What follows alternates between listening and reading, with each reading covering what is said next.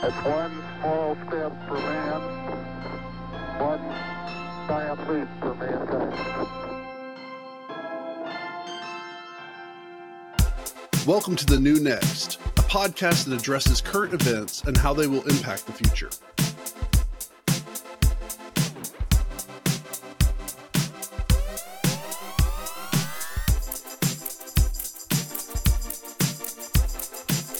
Do you want to kick it off talking about AI?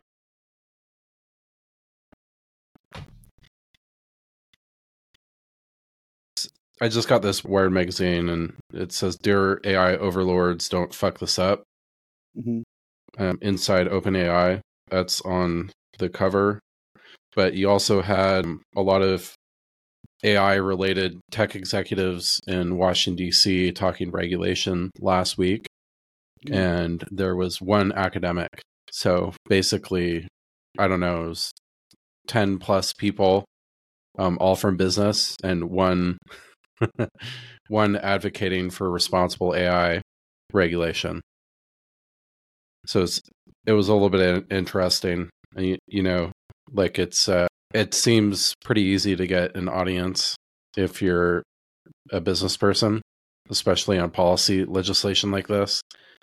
Historically, we see, you know, we've seen people like Leonardo DiCaprio and all these people testifying in front of co- Congress, asking Ashton Kutcher, Mhm. and me personally, I'm wondering why they're there. You know, besides the fact that they're popular and have money.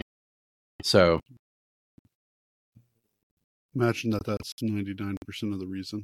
yeah, but uh, I think uh, the whole AI sort of regulation um, stuff it's very important.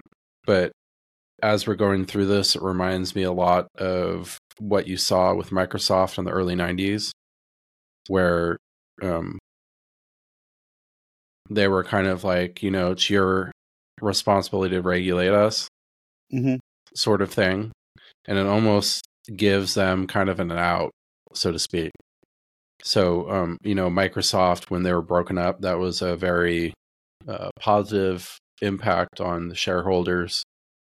And um, if you saw Amazon, who I know, uh, Lina Khan from the uh, FEC, I believe that that's the organization she's with. Um, she's a big person on regulating monopolies. That's what she specialized in beforehand. That's what she talked a lot about.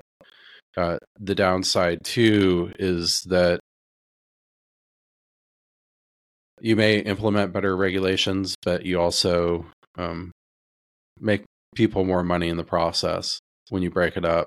And I think from a societal cost, you know, based on having commoners like uh, the people that just ingest news passively, I guess, and don't look underneath, Right. there's a t- tendency to see these people get more wealthy after stuff like that and then have it counteract which is positive policy otherwise so um you know we talked a little bit i think in the past episode about um the early 90s microsoft uh their monopolistic tendencies and how that company evolved through um the monopoly regulations getting uh, broken up, I would say, in kind of quotes, so to speak.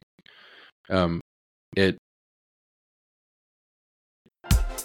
If you would like to learn more about the New Next podcast, find us at thenewnextpodcast.com, where you can suggest a topic you would like for us to cover. If you enjoyed what you heard, share the podcast, tell a friend about it, or rate us with five stars.